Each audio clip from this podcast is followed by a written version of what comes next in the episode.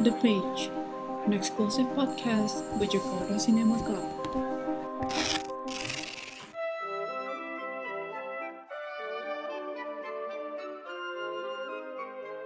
kita membahas salah satu nama direktur Korea yang selalu dikait-kaitkan dengan ini ya, dengan Woody Allen, Eric Eric Rohmer, dengan gaya minimalismenya dan memfokuskan ceritanya pada relationship absurditas dalam hubungan gitu. Nah kali ini filmnya adalah The Woman Who Ran yang tahun lalu pertama kali diputar di Berlin International Film Festival yang ke-70 dan masuk competition Golden Bear tapi menangnya di Silver Bear. Kalau Venice yang menang Nomadan. Woman Who Ran ini ceritanya simple banget. Ada satu perempuan yang diperankan oleh Kim Min suaminya itu lagi on a business trip. Dia jalan-jalan lah di suburb atau outskirtnya Seoul. Dia ngunjungin dua sahabat lamanya, kemudian satu lagi teman lamanya juga. Kebetulan mereka ketemu di bioskop independen gitu, bioskop mini di pinggiran Korea, eh, pinggiran Seoul itu. Nah dari percakapan-percakapan inilah sebenarnya inti dari The Woman Who Ran. Si Gamhi-nya terutama selalu bilang, e, udah lima tahun nikah, tapi baru kali ini kita nggak sama nggak barengan gitu. Selalu dia bilang, kan dua kali dia bilang ya, suaminya eh, suaminya selalu berkata kalau if people love each other they have to stick in together gitu all the time. Selalu dipertanyakan juga sama teman-temannya ada yang senang ada yang jealous juga. Gue ngerasa unsur komedinya kurang di sini. Jadi gue kayak nggak ngerasa ada kelucuan yang ditimbulkan oleh hal-hal yang sebenarnya serius seperti di film-film Sang-soo sebelumnya. Nggak ada dialog yang terlalu dramatis buat gue nggak nggak dapet gitu feelnya. Tapi gue suka banget adegan di mana si temennya Gamhi berdebat tentang kucing sih sama tangga barunya kan. Dia bilang Hmm. wah uh, itu gue itu gue bisa relate. Tangganya bilang oh ini istri gue nggak suka banget nih kucing dia takut banget sama kucing. Iya tapi ya kucing juga butuh makan. Di, dibandingkan manusia sama kucing nah itu emang banyak terjadi banyak terjadi gitu tapi in, in overall gue ngerasa rada rada flat aja. Atau, atau mungkin durasinya terlalu pendek atau nggak tahu ya. Gue nggak dapet ininya uh, klimaksnya juga nggak ada gitu klimaksnya. Biasanya kan ada film sebelumnya Hong Sang-soo dia ada satu klimaks di mana karakter-karakternya ngumpul di satu scene terus mereka lagi ngobrol minum soju atau apa. Tahu-tahu ada yang meledak-meledak gitu yang membuat apa yang terjadi di paruh atau tiga per empat film sebelumnya buyar gitu gara-gara ledakan gitu. Nah di sini kayak flat aja, mungkin lebih reflektif ya. Dan mungkin gue lagi nggak pas aja gitu. gua gua dari film-film yang lain menurut gua ini gua paling bisa relate sih mungkin karena kayak gue ngerasa mungkin ceritanya juga seumuran gue kan Minji seumuran.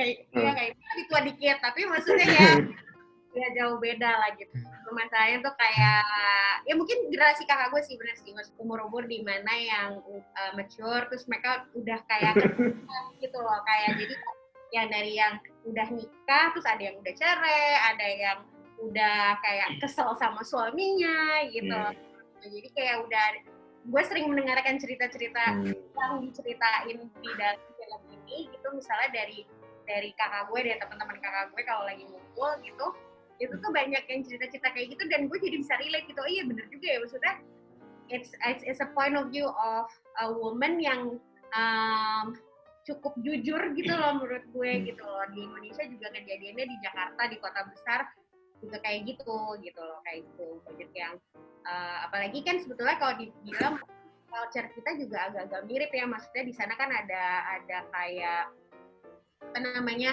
ada sedikit pressure to get married terus udah gitu uh, mungkin when you're in your 20s gitu or something habis itu nanti lo pas umur berapa kayak oh ini gue bener gak sih? Oh ternyata kok suami gue gini sih kayak gitu-gitu. Dan I think that it- it's kind of revealed in the story gitu dan gue suka aja gitu loh kayaknya apa yang dibicarain so naturally come out gitu loh memang conversationnya menurut gue yang emang menurut gue is very natural aja sih gue suka sih gitu loh dengan cara pembahasan mereka cara ngomongnya mereka juga gitu Iya.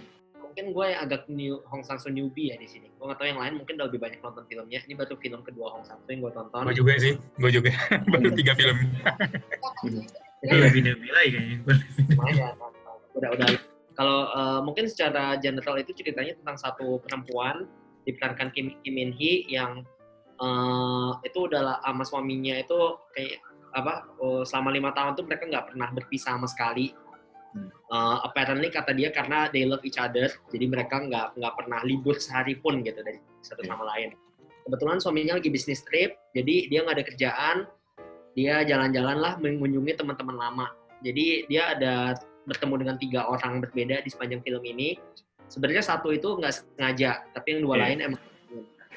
Uh, yang pertama itu teman lama yang baru cerai, terus dia uh, pindah kayak ke countryside gitu uh, bertani gitulah intinya sama tinggal sama satu roommate yang cewek juga. Terus uh, Kim Min Hin ya gitulah mau berkunjung nanya-nanya soal uh, apa uh, pengalamannya apa as a living as a divorcee dan lain-lain. Habis itu yang kedua adalah seorang uh, seniman. Seni, Uh, seniman. seniman. Seniman Namines, Namines. Iya. Dia kayak Korea Petari Art House juga. Yang biasa di Jogja. Jadi, gue nggak ingat apakah udah divorced ya? Atau Dia dia belum pernah pernah, kayak, dia nggak pernah nikah. Dia kayaknya in long term relationship beforehand kayaknya, tapi kayaknya nggak pernah nikah. Oh belum nikah ya, ya, ya, belum ya. Belum. Udah lebih tua lah dari Kim Min Hee. Mungkin udah in her 40s ya, tapi kayak independent. Ini ini. independent. Lu, lu nya aja mau dia. udah uh, mid 40s lah at least gitu, Iya. atau older. Iya. tapi kayak independen gitulah uh, pernah one night stand juga sama cowok yang lebih muda apparently Hmm. Gitu. Uh, terus ya si Kim Min Hee tertarik dengan gaya hidupnya yang berbeda dengan dirinya sendiri Iya. lalu encounter terakhir uh, dengan gak sengaja itu ternyata uh, mantannya dia sendiri uh, dia seorang novelis kalau yang gua nangkap mungkin banyak penonton akan nangkap uh, pas nonton ini adalah uh, mantannya Kim Min Hee ini seorang penulis sukses. Dan uh, dia lagi ada semacam talk show gitu di di iya di semacam kayak apa ya itu kayak kinosaurus di sini. Kayak Hmm. toko buku iya. Art house theater iya. Pokoknya semacam tempat yang kayak gitu di di, di kota kecil. Uh, terus Di pinggiran Seoul. Jadi si Kim Min Hee-nya sebetulnya uh, dia sempat mau ketemu mantannya sih, tapi conversation utamanya itu lebih ke istrinya si mantannya ini sekarang. Kayaknya ada semacam percekcokan dulu antara mereka. Nah ini yang tadi Nadine sebut mungkin uh, si cewek ini dulu ngerebut si mantannya itu dari dia gitu. Mungkin mungkin historinya seperti itu. Tapi mereka kayak baikan dan malah istrinya si mantan ini sekarang agak curhat tentang keanehan Kesel. suaminya gitu Iya, iya, iya. dan dia jadi banyak ngomong padahal dulu orangnya kalem gitu. Nah, inti intinya filmnya seperti itu aja sih. Jadi tiga encounter ini dan mungkin dari tiga encounter ini kita sebagai penonton diharapkan untuk menganalisa apakah Kim Min Hee ini benar-benar happy dengan relationship relationshipnya apa enggak gitu. Semua penonton mungkin boleh mendapatkan konklusi, membuat konklusi conclusionnya sendiri. Yang gue Iya. dapat gitu sih. Gua, kalau gue yakin sih dia uh, happy ya. Menarik. Gak penting banget, gak penting banget komentarnya. Play. Soalnya kan dia habis potong rambut juga. Foto rambut sendiri lagi nggak kesal. Kalau dari judul kan The Woman Who Ran itu sebenarnya salah satu topik dari pembicaraan yang pertama kan.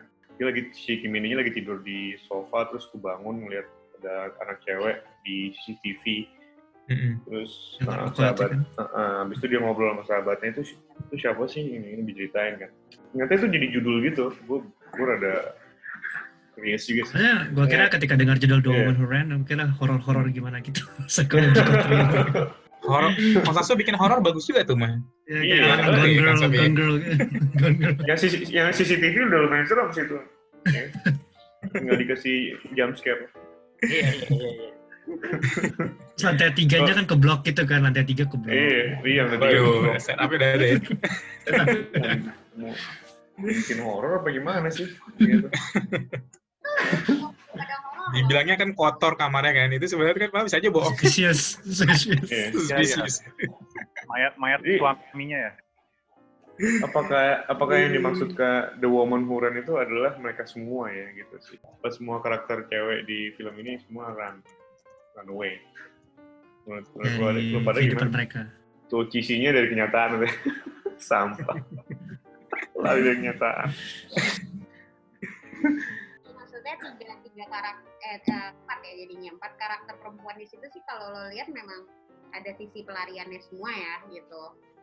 Kayak menurut gue kalau yang pertama obviously karena dia divorce dia pasti run from the relationship right? Paling Hmm. gampang lah ya mungkin ya. Iya. dan gitu Dari, kalau yang dari society juga ya. ya yang kedua kan juga dia kan sudah pindah kan. Maksudnya dia pindah ke suatu daerah yang uh, dia ngerasa maksudnya uh, lebih comfortable dan lebih kayak daerah seniman. Tapi gue nggak tahu dia larinya dari apa sih sebetulnya. Dia juga nggak gitu ngejelasin kan sebetulnya gitu terus yang ketiga maksudnya si Kim In Gi sendiri obviously sama satu lagi si yang terakhir si istrinya itu kalau menurut gue gue rasa dia in the edge of running away Mungkin dia latih dari message-nya sih dengan dia Exactly, nggak iya. nggak attend talk show-nya si Iya. suaminya dengan dia malah Iya. Jenuh ya, berarti udah jenuh gitu ya. Kalau aku sih ngelihat dari perspektif si Kim Min Hee ya, dari itu tuh kan dia bilang kayak awalnya dia punya pendirian bahwa pernikahan tuh kayak harus kompatibel dan mereka tuh harus bareng-bareng gitu kan. Iya. Itu semacam uh, Cohabitation. journey dia ket- ketemu tiga perempuan ini terus dengan cerita masing-masing tuh menurut dia tuh cara dia nge-discover kayak new form of wisdom bahwa happiness is doesn't mean that you get you need to be with that particular one guy. It's not necessarily ini bukan berarti dia kayak um, nggak suka lagi sama pasangannya nggak. Cuma maksud aku tuh kayak situ tuh kayak ditunjukin bahwa ada low form of happiness lain. Jadi kamu tuh kayak nggak mesti cling into this one form of happiness gitu. Jadi kayak tiga temannya ini kayak nunjukin bahwa ada jalan lain yang bisa kamu tempuh. Jadi um, at the end menurut aku itu tuh kayak berikan dia perspektif kalian pembelajaran jika suatu dia misalnya mengalami situasi yang sama dia nggak akan kayak kehilangan segalanya gitu. Itu menurut aku sih yang dia dapat dari situ. Jadi kayak ini mirip kayak apa ya? Kayak ada semacam mirror ke ketika orang kayak mencari sebuah wisdom dan dengan bicara kepada orang-orang yang memiliki pengalaman-pengalaman yang berbeda yang Iya. ya yang bisa dia pelajari kan dia juga relatif lebih muda di antara teman-temannya nggak sih? Ya. Jadi dia bisa dibilang. banyak belajar gitu dari tiga Hmm. perempuan. Hmm. Sih. kelihatan banget perspektif dia setiap pembicaraan itu dia kayak perspektif baru gitu dengan yang pertama yang itu katanya itu kayak ya dia tuh mungkin karena dia baru apa ya dia lima tahun bersama seorang yang sama nggak pernah pisah akhirnya tuh pada saat dia keluar artificial kan akhirnya dia dapat waktu sendiri itu ya dia ngeliat orang-orang tuh hal-hal yang dia merasakan hal-hal yang dia kehilangan pada lima tahun terakhir ya. Dan ini sih menurut aku juga untung dia bagi dia sih karena dia bisa bertemu teman-teman yang memberikan perspektif sebelum dia Mm-mm. si yang sama seperti mereka. Jadinya dia bisa apa ya? uh, dia bahagia sekarang tapi dia juga bisa rely on other form of happiness jadi dia nggak terlalu dependent gitu sama si Hmm. husband. Hmm. Itu sih. Ini sih apa, gue jadi mau makan apel sih sepanjang film sih. Iya. Ah, paling terakhir enak banget ya. Karena ngupas ngupas apelnya kayak 10 menit sendiri tau nggak? Terus bengong gitu Kim. Kayak ini ya kan kalau kalau di sini kan kata orang lima tahun pertama pernikahan tuh katanya ujian ya mungkin ini kali oh ini ya ujiannya gitu ya gitulah mereka ada ada masih ada galau nya terus gue paling suka temen yang kedua ya yang di yang dia dia adegan kedua itu. Dia punya apa working space desainer in- inginkan banget lah. Jendelanya langsung ngeliat gunung terus ini ada Mac segala macam habis itu dia kan dikejar-kejar sama cowok yang suka sama dia itu kan. Ya, si poet, poet. Itu kan Ah, itu. Terus waktu ditanya, apa sih alasan nolak? Apa? Terus dia ngomong katanya, umurnya tuh masih kayak 25 tahun something gitu loh. Terlalu anak kecil lah. Di situ gue langsung 26. senang tuh, berarti usia 25 kalau di Korea masih muda banget gitu. Masih Hmm. unyu banget. Masih tahu. Di sini Oh, juga tapi itu kan per- perbandingan sama si umur perempuannya nggak sih? Itu bukan karena Enggak, itu kayak kayak Mungkin cuma 40-an. mengatakan, ah itu anak kecil gitu kan, 20 Iya, mungkin karena perempuannya juga udah tua kali itu. Tua. Kayaknya rela- relatif bro. Dia eh, re- relatively speaking dia. Ya. Kalau Hmm. kalau di sini kan usia kayak misalnya 25 gitu kan mungkin udah udah dibilang jompo kali ya kamu. Tapi kalau misalnya kayak misalnya umuran Jompo, bro. seumuran gua pacaran sama umur 50 ya pasti gua udah baby juga. ya? Oh iya sih. Cuman yang yang unik waktu ditanya lagi kan dikorek-korek, ya mungkin emang cewek gitu ya. Awalnya soal korek sama temennya tuh, ternyata dia ngomong katanya katanya pernah apa sih eh, tidur bareng atau gimana gitu kan, karena lagi mabuk Hmm. ya, coping, akhirnya gitu nolak-nolakin The cowok, mechanism. nolak- nolak-nolakin cowok. ya dia Keren kayak sih, jadi kayak cowok ini juga sih karena itu kan masih labil juga kan usia segitu kan kayak dia tergila-gila sekarang terus nanti dia akan tergila-gila ke cewek selanjutnya gitu kalau kalian ingat Meteor Garden tuh kan itu cowoknya nih tipe-tipe yang begitu banget. Yang dulu yang dulu dianggap oh ini cowok yang keren nih, cowok yang setia. Kalau sekarang ini perspektifnya cowok yang kayak gitu udah paling malesin deh. Kalau nggak diterima cowoknya banting-banting barang. Iya. Uh, abusive, abusive. Iya. tapi gue ngeliat ngerasa kayak cewek-cewek ini juga kayak maksudnya bukan mereka udah udah nggak di, di dalam society yang ngerasa kayak oh man needs woman woman needs man juga gitu loh jadi in a way Ya, ya, ya. tuh mereka ya ya sebutuhnya aja gitu jadi kalau misalnya Iya, betul, betul. mereka ngerasa kayak si cowok sementara mungkin cowok ini yang si yang muda ini masih berpikiran seperti yang kayak oh we need to be in a relationship gitu padahal Hmm. kalau yang Ya, benar-benar. ya nggak juga udah lah ya orang kita udah one night stand aja ya udah gitu loh Iya, iya. Ya, iya, betul, betul, betul, betul. Ah, Maksud lo mungkin kayak pengaku pengakuan gitu ya? Dia se- sebagai couple gitu maksud lo? ya Oh, Mm-mm. seperti itu kan aku mikirnya malah kayak si ceweknya itu udah udah nggak butuh kayak pacaran yang abg-abg gitu kayak maunya super apa super system aja gitu loh. Hmm. Kalau yang cowoknya mungkin kayak gantungin kebahagiaan ke si ceweknya itu kan si Ya. teman. Kalau menurut aku cowoknya dia taking a wrong signal. Jadi dia tuh Iya. ketika sudah berhubungan satu sama perempuan itu dia take it in a in a very wrong way. Kayak oh dia berarti suka sama gue, kita harus make it real. Sedangkan Mhm. perempuan perspektifnya ketika itu untuk bagi si perempuannya adalah ini just one night stand, there's no string attached, gitu Mhm. nggak nggak ada. Emang cuma ya so quote unquote kayak accident because I'm drunk and everything. So let's move on. Tapi cowoknya udah baper gitu kan. Mm. kayak lo bisa lihat point of view-nya si cewek yang nomor dua itu menurut gue lebih dewasa memang maksudnya dia Iya. kayak kayak dengan si tetangganya yang di atasnya aja pun dia take it very slow kan. Dia nggak yang langsung yang kayak oh gue, gue suka nih sama lo atau segala macam gitu. Enggak gitu. Dia lebih kayak ya kalau jadi jadi kalau enggak ya udah gitu. Hmm. Maksudnya itu tunjukin juga nggak sih kayak kontras um, kedewasaan dari perempuan kedua ini dengan main karakternya? Kan main karakter bilang oh because we never been apart kita compatible kayak apa ya in in a way is very naive and very um, Hmm. pure ya in a way kayak masih melihat uh, cinta tuh dalam segi yang pure-nya gitu bukan belum Hmm. yang kayak perempuan kedua ini yang lebih um, pragmatis dalam approach terhadap feeling dan romansa gitu. ya benar-benar Gue rasa juga kayak mungkin si karakter utama ini kayak mungkin lebih takut kali ya dari si uh, kayaknya kayaknya uh, si si cewek yang kedua ini yang uh, mungkin contoh yang dia admire banget gitu loh kayak dia nggak akan bisa jadi kayak gitu ya karena kan Iya. ini mungkin ana- analisa ya cuma kan gue rasa salah satu pertanyaan utama yang ditanyakan film ini lebih ke sebetulnya si Kim Min Hee nya itu uh, beneran happy nggak sih? Ya dia kan Hmm. seperti kita dia sama suaminya nggak pernah terpisah gitu. Ya itu menarik sih. Karena kan kalau dari sudut pandang gue sih eh, enggak gitu ya. Iya iya iya. Gue rasa enggak Oh, menurut lo nggak nggak happy dia? Iya, kalau menurut gue enggak tapi mungkin eh, terla- dia apa enggak apa enggak enggak bisa Nggak- berani ngomong. Dia, dia, tahu malah. dalam familiarity. dia kagum dengan teman-temannya ini karena teman-temannya kayak semua punya Hmm. sudut pandang sendiri sedangkan dia Hmm. enggak jadi Hmm. rasa juga harus mungkin she convince herself to love her husband gue pikir karena dia nggak punya dia nggak bisa membentuk sudut pandangnya sendiri jadi dia convince herself Iya. kalau we're in love this is how life is this is how Hmm. love is gitu. Hmm. yang gue dapet gitu sih Nah, sedangkan tiga perempuan yang lainnya semua yang kayak bahkan yang terakhir yang nikah sama mantannya itu semua yang punya point of view point of view nya sendiri Hmm. Gitu. Iya. Mm-mm. itu sih yang gue pikir. Iya. Kan dia pernah bilang kan dia punya toko bunga tapi ya itu nggak it doesn't mean anything gitu kayak nggak penting juga ya itu benar karena hidup dia tuh yang muter di suaminya Ya, ya. Oh. Mungkin ketika itu dia happy, dia happy saat ini gitu kan. Tapi em, tapi itu karena dia happy itu karena dia tidak masih belum bisa melihat eh, bentuk kebahagiaan yang lain gitu kan. Mm-mm. yang diutarakan sama teman-temannya. Jadi dia Hmm. apa ya bisa dibilang tuh mungkin saja bisa dibilang kayak hidup dalam uh, kebahagiaan semu gitu.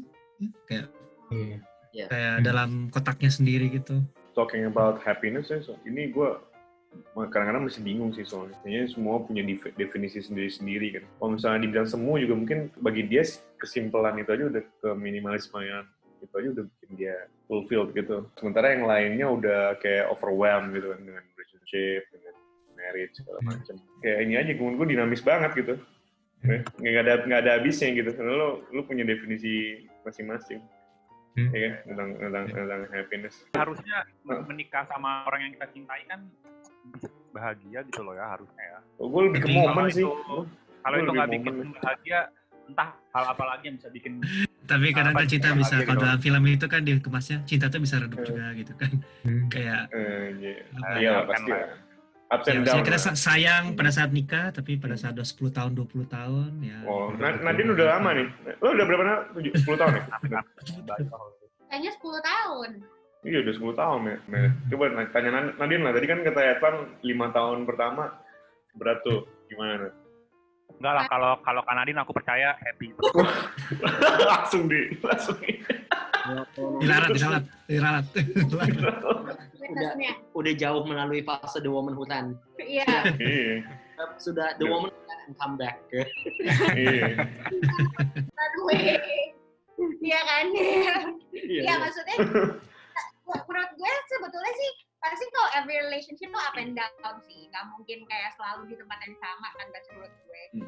gue maksudnya ada poin kalau gue ngerti sih maksudnya perasaannya si Kim ini kalau tiap hari ketemuan sama satu orang doang itu tuh rasanya pengen nonjok orang itu sih habis itu kayak can I have like someone else on in front of my face gitu kayak daripada nggak cuma lo doang Emang dia ada, dia ada ini ya? Apa maksudnya dia mengekspresikan di kalau dia marah gitu ya?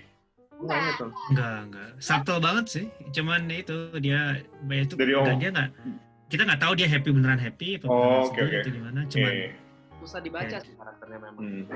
Oke. Ekspresinya juga ya, ekspresi Kim Min Hee. Hmm. Bahkan dari peran kayak dia main di The Handmaiden gitu kayak oh iya iya emang susah dibaca karakternya. Dia yang kayak David Fincher nyebut si Rosamund Pike. Dia Hmm. bilang gue cast Rosamund Pike di gondol karena gue susah baca intinya. Jadi Gue nggak tahu dia scene gen lagi genuine apa enggak, gue nggak bisa bedain. Di Membaca film-filmnya Hong Sang-soo semua dia kayak gitu sih.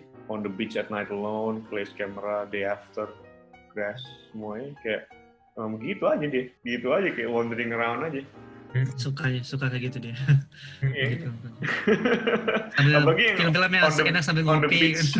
Iya, apalagi on the beach at night alone gitu. Kayak udah sejudulnya aja udah on the beach at night alone.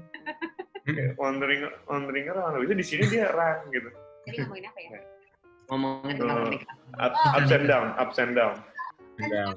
down sih cuma maksud gue kayak untuk se- mungkin untuk kalau seseorang kayak gue nggak tahu maksudnya background kan di background story-nya sebenarnya nggak terlalu buat ceritain ya cuma maksudnya kalau memang dia emang kehidupannya hanya sekitar uh, suaminya aja gitu menurut gue uh, ya pasti dia ada at points yang kayak pingin tahu dong dunia luar tuh seperti apa apalagi dia masih keep in touch sama teman-temannya yang ternyata tuh udah punya lain gitu pasti dia juga tertarik hal itu sih kalau menurut gue gitu jadi Hmm. nggak heran kalau dia tuh penasaran kalau menurut gue gitu sebagai seorang manusia ya nggak cuma perempuan aja tapi menurut gue laki-laki itu juga gitu. like everyone lah gitu kayak ada ada sense of kayak gitunya juga Hmm. sih penasaran Curiosity.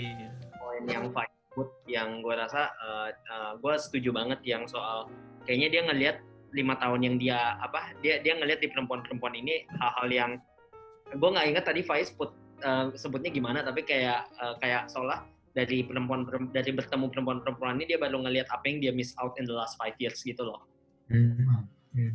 Itu itu menarik sih gue rasa Hmm. gue gue gue pribadi ngerasa eh, emang dia itu nggak ada benar-benar problem dengan suaminya. Ya gue rasa she will they will continue to be married they will continue to be happy but even in a happy marriage where both people love each other itu sometimes you want to run away gitu feelnya gitu and dia lagi di fase itu di mana dia pengen run away karena Hmm. itu terlalu bareng Nah.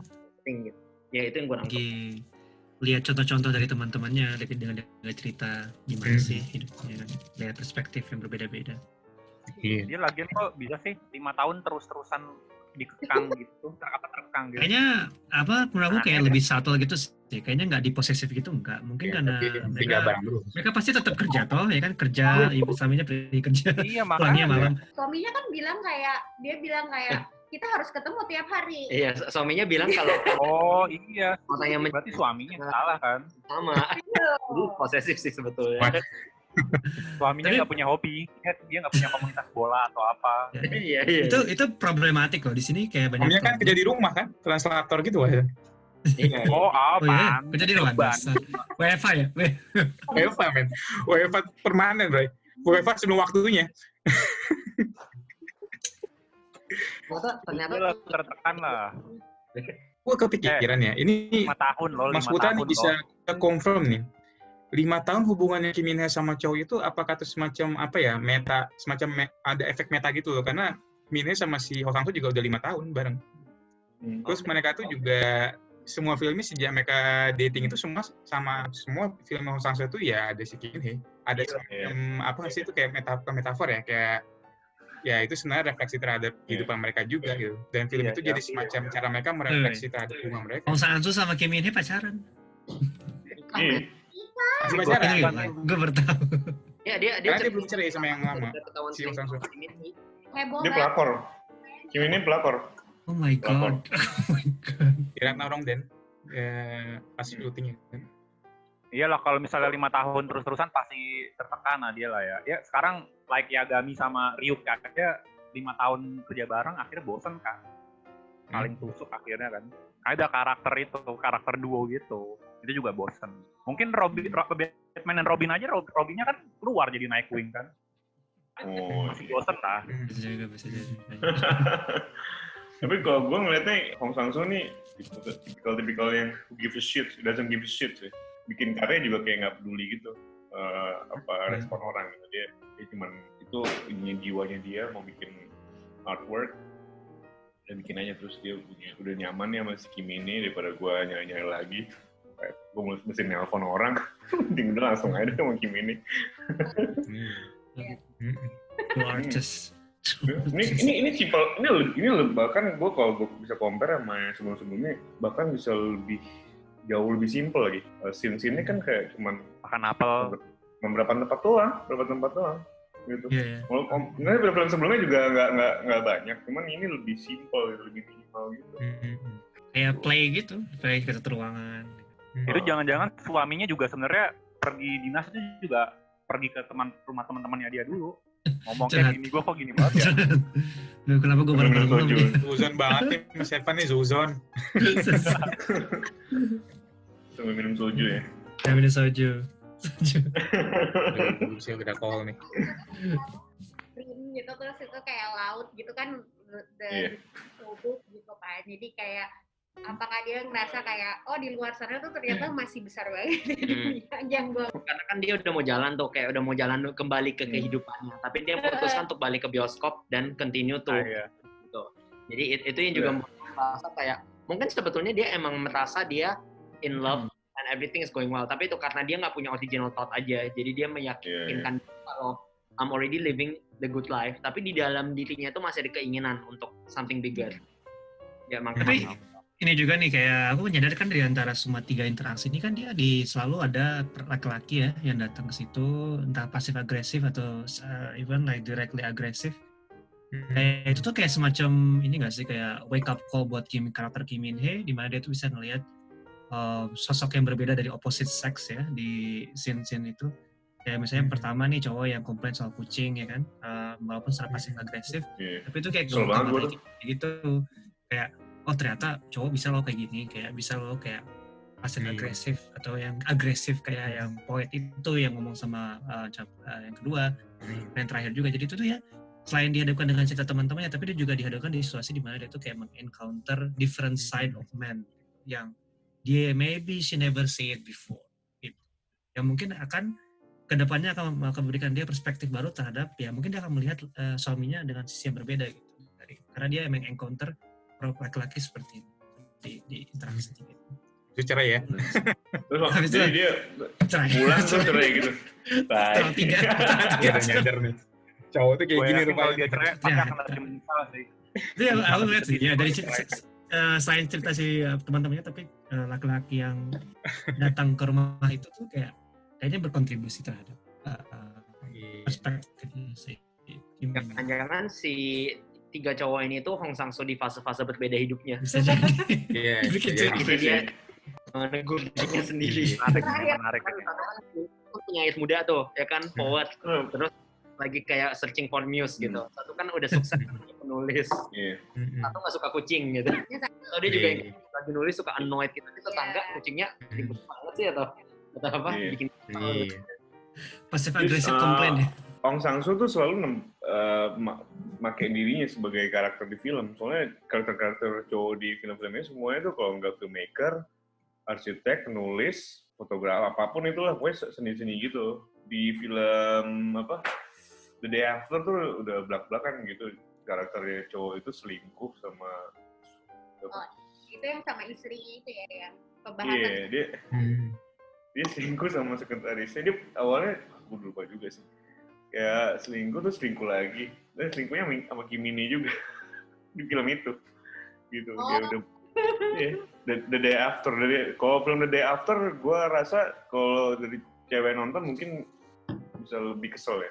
Gue ngerasa kayak film ini dia mulai trying to understand karakter perempuannya dia sih. Gue ngerasa selama ini kayak Hmm. filmnya dia sebelumnya tuh banyak lebih ke, ke kayak apa ya kayak ada kesan kayak uh, point of view-nya laki-laki banget dan kayak menurut gue kayak about relationship ya about a relationship with an- another person gitu kalau menurut gue. Hmm. gue ngerasa karena ini pertama mungkin memang nggak ada cowoknya sama sekali di dalam maksudnya yang yang karakter yang jelas menurut gue yang laki-laki di dalam film ini. Menurut gue nih dia dia trying hard to understand how the female around him maybe gitu uh, things mungkin gitu gue ngerasa mulai ada seperti itu gitu. Gitu.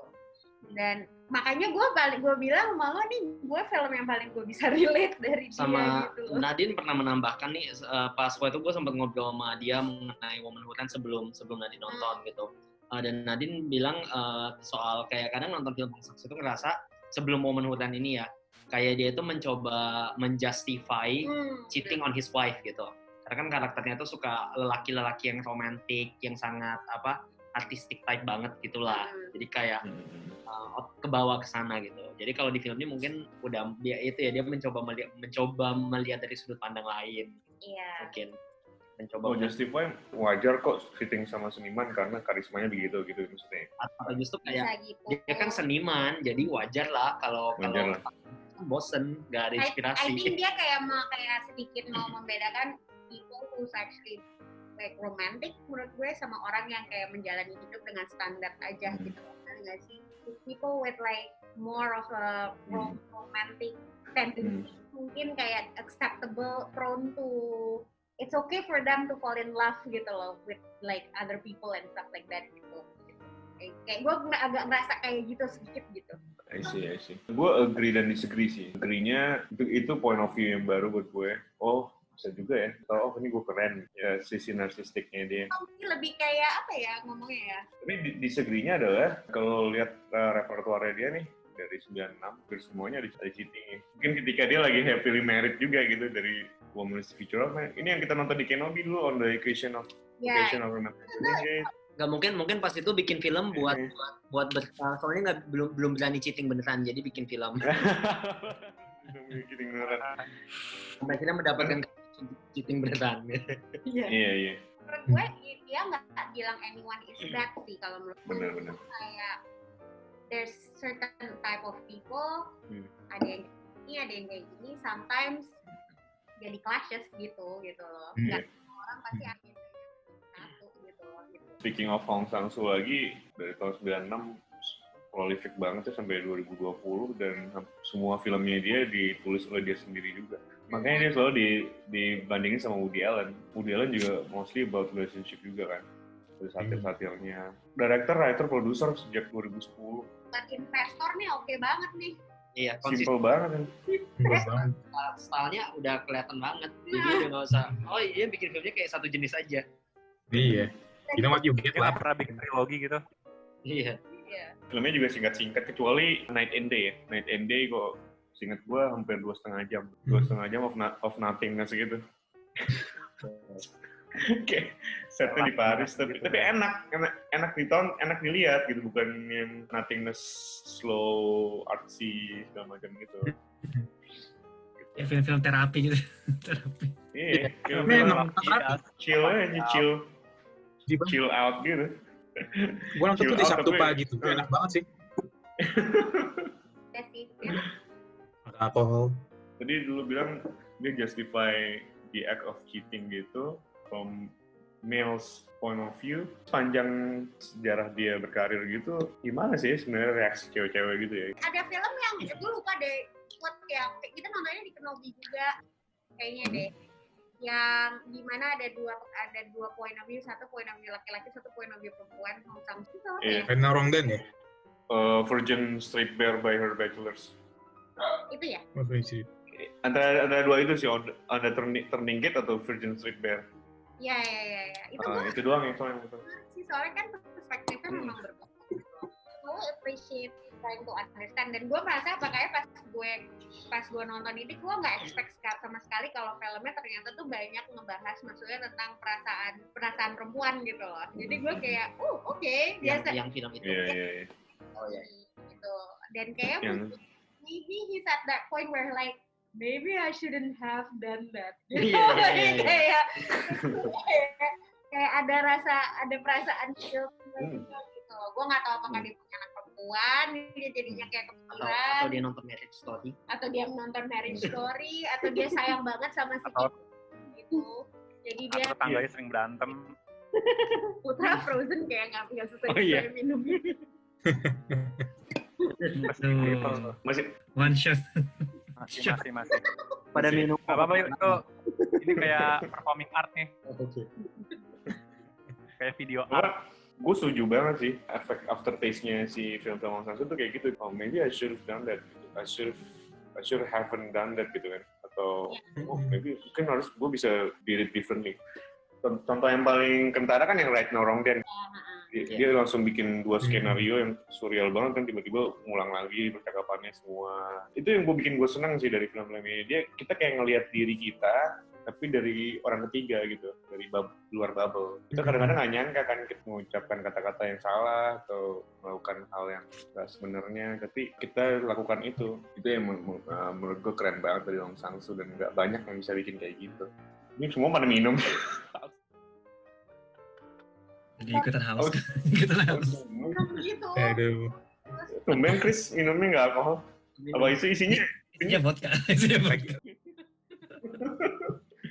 Ya, gue gua, gua baru nonton film Hong Sang-soo sebelum ini, baru nonton Like Now Wrong Then, dan gue suka banget sih. Karena em, Mm-mm. mungkin itu emang untuk banyak orang mengenal Hong Sang-soo dari film itu ya. Emang Iya. eh, karena karena se- eh, sebelum itu kalau film-film yang tipe boy and girl meets and talks itu biasanya western gitu. Ya. Yang pasti nggak natural. Doors. Eh, biasanya yang Asia pasti harus ada bumbu komedinya ya lah yang di lebih Mm-mm. Di apa di rom com dikit. Mm-mm. Like No Wrong Then didn't do any of that. Jadi kayak cuma talk aja dan wah Hmm. kayak benar-benar mantap sih dan mungkin untuk banyak cowok merasa kayak oh gue pernah tuh di posisi itu gitu. Iya. Kayak Mm. relate. Tapi ya emang emang emang ujung itu kan it- dia kan juga udah nikah kan sebetulnya si si karakter utama cowoknya itu udah nikah. Iya. Jadi Hmm. kayak oh kalau misalnya he had said this mungkin dia bisa cheat, cheating on his wife gitu. Mm. Tapi kalau enggak malah ya udahlah selesain jobnya aja move on ke yang berikutnya. Cuma itu ya gua karena interaksinya natural banget sih. Dan Hmm. di di The Woman Who Turned ini interaksinya juga natural banget. Cuma memang in terms of the vibrance-nya gitu ya dari karakternya itu memang beda sih. Yang ini jauh lebih kayak dua-duanya natural. Cuma di sini kan kayak ketemu teman ngobrol. Kalau itu emang kayak ketemu seorang yang kebetulan mungkin cocok banget sama lu di saat itu gitu. Iya, iya. Iya, iya. Kayak momen Iya. yang dia juga ngebahas momen sih kayak Hmm. maksudnya kayak bukan film itu kan momen that actually change something. Iya. Iya. Satu lagi ini kan memang benar-benar lebih ke perempuan ya dan ini zona yang kita nggak tahu gitu loh. Deep deep talk atau kayak, wah mungkin se- se- seakan-akan ini casual talk eh, kita ya sebagai cowok ngeliatnya, tapi sebenarnya itu deep talk gitu. Nah, between two women, three women gitu. Nah, itu kayak eh, blind zone kita. Iya, iya. Karena film ini jadi gue jadi tahu sih kalau deketin cewek ya deketin temannya dulu gitu. Kalau cewek kenapa? Deketin cewek, deketin deketin- temennya dulu. Iya. Kalau mau deketin cewek deketin temannya dulu. Oh, itu udah itu udah rule dari Itu formula basic itu. Rule as old as time gitu kan. Evan orang dia udah stop di singing in the rain gimana lu udah nggak update lagi. Iya. gitu. Kalau lu belajar relationship dari film-film Hong Sang Soo kayaknya salah banget. Manis banget approach-nya. Salah. so wrong. what, what not to do. Iya iya. iya. iya iya iya iya. nah lo kalau mau ngelihat apa yang lo harusnya nggak lakukan lo nonton film palsu belajar jadi jadi belajar ya dia dia kayak film rahasia ilahi itu- gitu loh tapi versi versi hubungan Belajar tuh dari apa? Dari Madman ya, Madman. Madman baru bagus banget. aduh. Ada yang mau ini ada yang mau ngasih opini lagi nggak? Kenapa uh, suka film-film yang Sang Soo bagaimana refleksinya ke kehidupan pribadi? Gue kepikiran sebenarnya nih. Ini kalian melihatnya sama dengan gue nggak ya? Satu aja sih sebenarnya sih. Ingat nggak adegan yang waktu cowoknya tuh ya protes ada kucing di rumahnya si temannya Iya, si di awal. Gang, iya kan? ceweknya kan istrinya kan takut sama kucing ya? Gue rasa tuh dia yang takut sama kucing sih sebenarnya. Iya iya iya. Iya gue mikirnya gitu Gue nggak speaking speaking. dia takut sama kucing tapi itu bilang ceweknya Gue juga gue juga gue ngerasa kayak- gitu sih kayaknya dia karena dia nggak mau give up gitu. Dia kayak pokoknya gue nggak mau kucing gitu loh. Dia Hmm. pakai semua alasan. Jadi Iya. kayaknya, iya kayaknya kalaupun emang istrinya pun kayaknya dia tipe yang abusive gitu loh sama istrinya. Iya. Gila gila dia escalated quickly kayaknya yes. Aduh. lalu dia abusive eh dia itu cuma sekedar takut apa fobia gitu sih? Kayak fobia deh Itu indikator film horor gitu, pertama tuh, gue pikir kucingnya bakal dibunuh. Kucingnya bakal dibunuh. iya. Kan, maksudnya kalau kalau fobia kan berarti nggak ada alasan untuk membunuh gitu ya. Intinya cuma takut. gitu ingin menjauhi gitu itu lucu sih kalau emang ternyata itu istri eh, itu benar-benar dia sendiri bukan istrinya kayak dia harus memakai istrinya untuk alasan gitu loh. iya itu parah oh banget iya sih. ya mungkin karena ini ya karena apa Iya. Takut malu-malu.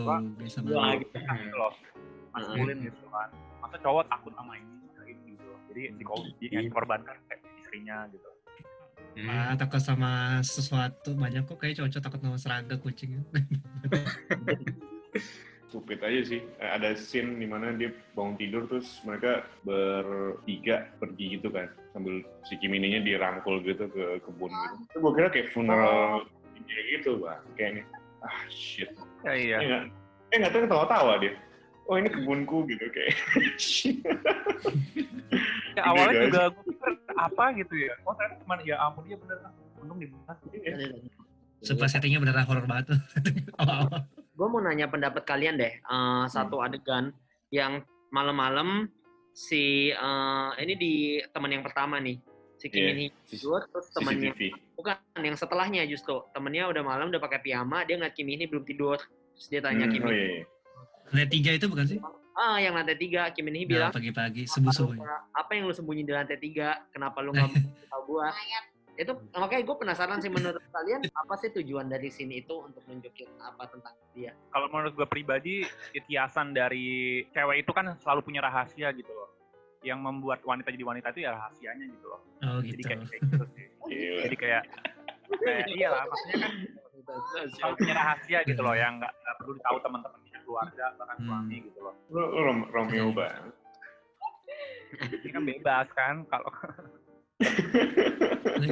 lupa mau ngomong apa tadi. Ini kan nanti- lebih ke rahasia ya. Awalnya sih aku kira itu kan ruang lantai tiga ditutup. Aku kira kayak horor-horor gitu kan awalnya. Kayak ternyata ada ba- ba- bangkai-bangkai kucing atau apa pun itu kan. Ya, Iya. ya tapi setelah dipikir setelah lihat dari seluruh film itu lebih ke ya mungkin beda sama Mas Edvan tapi lebih ke sometimes you don't have to reveal everything to be happy I guess. Kayak ada sesuatu yang harus you keep it to yourself for your own sake gitu. Um, sebuah metafor di mana kalau kita mau bahagia itu kita nggak nggak perlu kayak ngasih semuanya gitu ke orang yang kita sayang. Ada sesuatu yang harus kita keep for, for ourselves, for our own, our own safety. Menurut aku sih. Atau bisa juga altar sih itu altar kayak pesugihan gitu. atau santan, atau santan. Gue awalnya simpelnya ngira ini aja, ah ini dia tinggal sendiri terus malas bersih-bersih. Sesimpel itu gue tadi mikir. Iya awalnya juga ya simpel-simpel tapi kalau mau di filosofikal gitu. Iya. dia malas bersih. Kayaknya nggak mungkin deh kalau apa namanya dia ngomong kurang bersih ya orang semua satu ruangan itu bersih. Berarti dia orang yang rajin untuk bersih bersih gitu loh. Hmm. Atau kedua dia punya barang-barang banyak gitu yang share dengan mantan suaminya kalau situ dulu terus dia kayak nggak mau aja. Mainnya kok kayak banyak-banyak ini barang-barang suami istri gitu ya. Iya. kalau menurut gua sebetulnya ya mungkin uh, scene itu harusnya lebih penting menunjukkan karakternya si Kim Min Hee sih daripada apa yang sebenarnya ada di lantai tiga itu. Jadi yang Hmm. gua, gua penasaran apakah does that mean dia sendiri kadang doesn't trust her husband? Gua nggak tahu ya. Apa justru dia sama husbandnya semuanya harus dikasih tahu nggak boleh ada secret jadi dia merasa Oh. Jadi, dia jadi tahu. terefleksi ke itu gue nggak tahu tapi bawa ke temannya gitu ya jadi gitu atau ya itu aja itu intinya di atas disembunyiin banyak vibrator jadi nggak tahu Vibrator. Ya Tapi apa kok itu ya kalau gue juga maksudnya gue ngeliat mungkin gue ngeliat mungkin si Ong Sasu is trying to say a woman is also like just regular human gitu loh maksudnya kalau cowok bisa ngumpetin kamarnya yang lantai tiga tanpa pertanyaan kalau yang Hmm. harus jawab Iya. kayak wah gue nggak mesti ngejustify kan kenapa gue nggak Iya. mau ngasih lantai tiga gue gitu loh kayak ngerti ngerti ngerti Iya. kan hak gue Itu plan gue banget sih tuh. Apa? itu udah rencana gue banget tuh lagi mau desain rumah. Gue mau bikin di attic library gue sendiri di atas rooftop terus gue ada kunci sendiri. Iya exactly mungkin aja kayak gitu kan itu ikut happen gue udah request gitu desainnya. Gue inter intermezzo dikit nih kan. Ada teman di sini kan. Dia maniak Warhammer 40k tuh. Si figurin. Iya, iya. ya kan? Dia kan ma- Warhammer kan mahal banget tuh figurnya jadi kadang dia eh, pakai duit tabungan bareng gitu mau beli kan. Disimpan lah di sebuah lemari yang terkunci dengan rapat. Pas istrinya buka what the fuck is this? What the- hundreds of dollars. Lost Akun rekeningnya udah bersama ya. iya kan ada. Ada juga ada kan yang akun-akun bareng gitu loh ya kan. Warhammer Warhammer. ada satu menarik yang mau gue point out juga adalah laki-lakinya kan nggak pernah ada yang masuk gitu kan ke ruangan itu. It is their space gitu loh. It is a, Hmm. it is a mau gue bilang woman space kali ya maksudnya gitu loh. Kayak even yang terakhir pun walaupun itu public space gitu kan suaminya itu lagi di luar gitu loh nggak di dalam gitu gitu. Jadi kayak menurut gue kayak itu ada ada sesuatu yang mungkin iya iya. statementnya dia maybe he will never understand completely gitu Iya, iya. tapi I respect you as a human being gitu loh kalau menurut gue gitu. Ya jadi nggak mesti di push terus ya buat di reveal everything. Gue gue ngerasa itu juga sih. Gue ngerasa kayaknya Hong Sang Soo emang leave some stuff ambiguous in the film. Karena uh, dia poinnya juga gue mencoba mengerti sesuatu yang gue nggak terlalu ngerti sebetulnya. Dan Iya. mungkin salah satunya adalah ada hal yang gue akan nggak pernah ngerti gitu. I think he wish he understands ya tapi he doesn't gitu terus makanya dia dia kasih judul The Woman Hutan gitu biar lebih Iya. romantis padahal sebenarnya The Woman I Don't Understand atau judulnya just some woman Iya, Woman's Problem Lama-lama what woman want ya, what woman want. Atau kan some, some cuma woman banyak peran. Iya, atau Kim in his friends Atau Sex and the harus City. skill. Sex and the City. just visiting friends in the weekend alone Kalau nonton filmnya jadi film The Room ya. Jadi sitcom. On the countryside alone. sebelum kita tutup nih buat yang dengerin obrolan kita tadi kalau dari gue gue mau merekomendasikan beberapa film Hong Sang Soo yaitu udah pas Right Now Wrong Then buat kick off ya karena message-nya itu on point banget gitu what if scenario in your life terus gue mau mau rekomend juga The Day After itu untuk mengeksplorasi ke assholean laki-laki. Kemudian ada Woman is the Future of a Man. Dia bener-bener terobsesi sama perempuan. Dan terus ada satu lagi at the same time dia nggak sadar dia menginjak-injak juga gitu. Kemudian kalau yang mau tertarik dengan style lamanya dia karena menurut gue setelah on the occasion of remembering the turning gate stylenya lumayan berubah. Style lebih jauh lebih simple gitu. Mungkin bisa coba yang on the occasion of remembering turning gate atau Virgin Straight Bear. Karena itu mungkin lebih dark gitu ya. Terus satu lagi itu sih The Day He Arrives ya. Lebih ke nostalgia ya. Nostalgia visiting old friends visiting old place gitu. Tapi masih masih berharap kalau feeling yang dia punya dulu masih sama gitu dengan feeling sekarang gitu. Sedangkan semua udah berubah. Walaupun cuma beberapa judul yang gue sebutin, tapi semuanya juga menurut gue recommended sih. Soalnya nggak banyak director yang secara konsisten bikin film hampir setiap tahun. Kalau bukan dia emang bener-bener cinta mati nih sama cinema ya apalagi gitu. Gue nggak yakin juga dia secara financial bisa ini bisa oke. Okay. Kayaknya dia cuma festival oriented doang kan. dan film-filmnya kayaknya emang nonton Asia banget sih maksudnya meskipun Iya. dia top di festival-festival barat Iya. filmnya itu benar-benar menampilkan romance di kalangan kayak urban Asian people gitulah dengan budaya Iya. Asian yang lebih Apa? lebih halus dan lebih Hmm. nggak nggak ada efek frontal ya. frontal Frontal. Dan gue nggak yakin filmnya dia itu bisa dibaratkan. There's Iya. no chance sih. Hollywood bisa bikin style kayak dia nih nggak nggak mungkin. Pola Iya. pikir kalau pola pikir gaya ngomongnya orang-orang itu udah beda. yang mungkin itu sebetulnya yang gue melihat ada kemiripan itu dari cara dia nampilin orang si Kenneth Lonergan yang bikin Manchester by the Sea Iya, iya, iya. Hmm. Oh, itu tuh nggak lihat filmnya Hong Sang ke kan dia baru bikin dua film juga tuh Margaret sama Manchester by the Sea ada kemiripan dengan cara orang-orang Iya. ini interaksi ya dia Iya, bisa iya. tuh dari sudut ini aja ya, cara orang yang berinteraksi ya. Soalnya kalau dari ceritanya kan deep banget ya. ya ceritanya beda Mm. tapi dia Dark bisa deep. lihat sisi karakter yang lebih tertutup bahkan di budaya western gitu dan Deep and dark. sama emang it's more of an Asian thing sih kayaknya Banyak, eh, tadi gue bilang tuh, explosive expression itu muncul ketika mereka lagi minum-minum soju di bar. iya iya Padahal awalnya lagi ngobrol-ngobrol biasa aja tuh, so tau udah mulai mabuk dia mulai curhat gitu segala macam. Nah, Akhirnya semuanya gini. Paling gue terakhir inget cuman filmnya John Cassavetes yang husband aja tuh yang lagi mabuk. Mereka tau tau meledak. Oh iya. Sama-sama Gitu. bikin depresi lah itu lah memang film. Hmm. Iya. Dia, dia masuk New Wave gak sih nih, by the way? Mau langsung? masuk cuma kayaknya dia nggak benar-benar di dalam New Wave karena New Wave kan lebih sendiri. commercially successful juga tapi dia segenerasi sih kayaknya Satu usianya generasi ya. paling beda 4-5 tahun doang dari yang kayak Park Chan Hmm. gitu. Um, Hmm. Soalnya dia kena ciprat sih menurut gue juga. Benar. Korea itu dia kena ciprat gitu. Dia kena ciprat tapi dia dia kayak nggak peduli gitu. Iya, Dia kena ciprat, ceret gitu kayak ya, ya, ya. gue lagi bikin film lagi nih, gitu. dari dari desain posternya juga kayak gitu semua desain posternya cuma font doang sama foto udah simple sama sama Iya. Kim Kiduk Kim Kiduk kan juga kena ciprat tapi nggak bener-bener inside the the wave sebetulnya bahkan Kim gila aja ya kita kalau Kim dia Kido kan emang ada ada penyakitnya. tapi dia, dia juga dia nggak terlalu Iya. dianggap juga dia dia diinput oleh karena yang Nggak yang dari film school kan dia. dia nggak dari film school dia kan dulu pekerja pabrik lah apalah kalau Park Chan Wook, Hmm. Bong Joon Ho gitu kan yang anak-anak kuliah yang bikin film club gitu-gitu anak-anak tapi Japri kalau Kim Kiduk tuh ma- masuk masuk ini banget masuk new wave banget kan iya Kim Iya. Kiduk itu yang kayak anak yang Tri Iron itu Kim Kiduk yang kayak anak muda sempat Iya. gitu kan Anak Jack ya gitu ya. Bong Joon Ho ya. iya benar Hmm. Setelah kita sadar-sadar ternyata Korea itu negara yang kaya sutradara bagus ya yang nggak nggak nggak Iya. saling ngekor gitu loh mereka punya ideologinya sendiri gitu dan Hmm. mereka sempat diverse ya dari yang kayak drama yang mendunia sampai ke film-film Hmm. new wave yang kayak blockbuster terus film-film gini semuanya kayak jalan aja gitu itu mantep banget sih Iya. Sampai udah menang Oscar dan Palme d'Or kayaknya itu udah Hmm, ya inilah bro, level tertinggi exploit Iya, iya. ada gitu Iya iya benar-benar.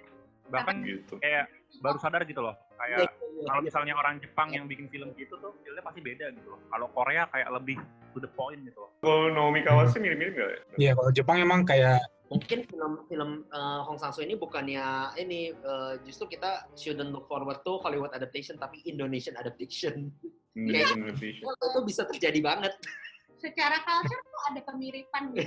iya iya betul betul, banget film-filmnya di remake di Indonesia Iya. Indonesia ada tuh filmnya tuh mantan manten tuh yang kayak gitu tuh Oh iya ya. Bagus gak sih? Gue belum nonton. budaya apa patriarki Jawa banget tuh loh yang kayak Oke.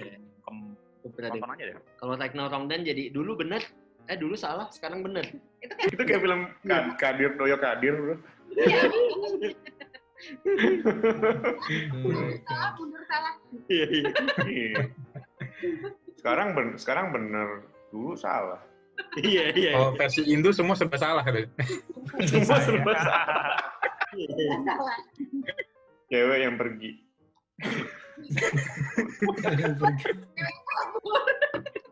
Puan Pel- Perempuan yang kabur. Perempuan yang telah pergi. Perempuan yang pergi. Iya. Terus ada judulnya Lusa. The Day After kan Lusa. Terus Kayak orang Apa? Ya, film Gary Nugroho loh. Judul film Gary Nugroho kayak gitu. apa, kayak uh, Like No Wrong Dan itu kayak film film yang bisa sukses banget loh di Indonesia ya Iya. kalau Iya, iya. dan atau Iya. atau kayak kayak iya kayak kita terus kayak Love Hotel gitu iya bisa Di- bisa di pantai malam-malam sendirian. iya Aduh, itu konotasinya sangat-sangat negatif. Tuh. terus nanti Horor. Tuannya kalau itu ngapain kamu di Iya. Diabuk masa sendiri. Abis itu udah kiu kiu kiu kiu gitu langsung kalau di Indo langsung kiu kiu. Tagline-nya gitu. sendirian malam-malam Uh, sendi, eh, sen- di pantai sendirian malam-malam tagline-nya kiu kiu kami eh, di bioskop kesayangan anda. Ini, ini sekarang film yang judulnya Cat Calling. Wah, itu bagus tuh. bikinnya heavy drama gitu ya Pak? Head collar head collar Eh, semuanya thank you banget nih udah yang udah dengerin. Seru banget ngebahas satu film aja bisa panjang lebar dari berbagai macam perspektif. Udah jadi ciri khasnya Wong Sang Soo filmnya selalu minimalis nggak ini ya nggak full circle juga. Membuat banyak pertanyaan yang sebenarnya nggak harus dijawab tapi menarik aja buat didiskusiin. Secara nggak sadar kita pasti beririsan gitu sama konflik-konflik atau keresahan yang ada gitu di ceritanya di satunya juga di The Woman Puran ini yang banyak bercerita tentang bisa dibilang nih yang wanita parubaya yang dalam satu pernikahan gitu. Buat yang bisa relate buat yang baru nonton mungkin bisa kirim komentar ke kita via email halo@jakartacinemaclub.com atau mention di Club di Oke, sampai jumpa di episode berikutnya. See ya. Sampai jumpa. See you. Udah telat, udah, udah, udah. Udah dimatiin. Masih.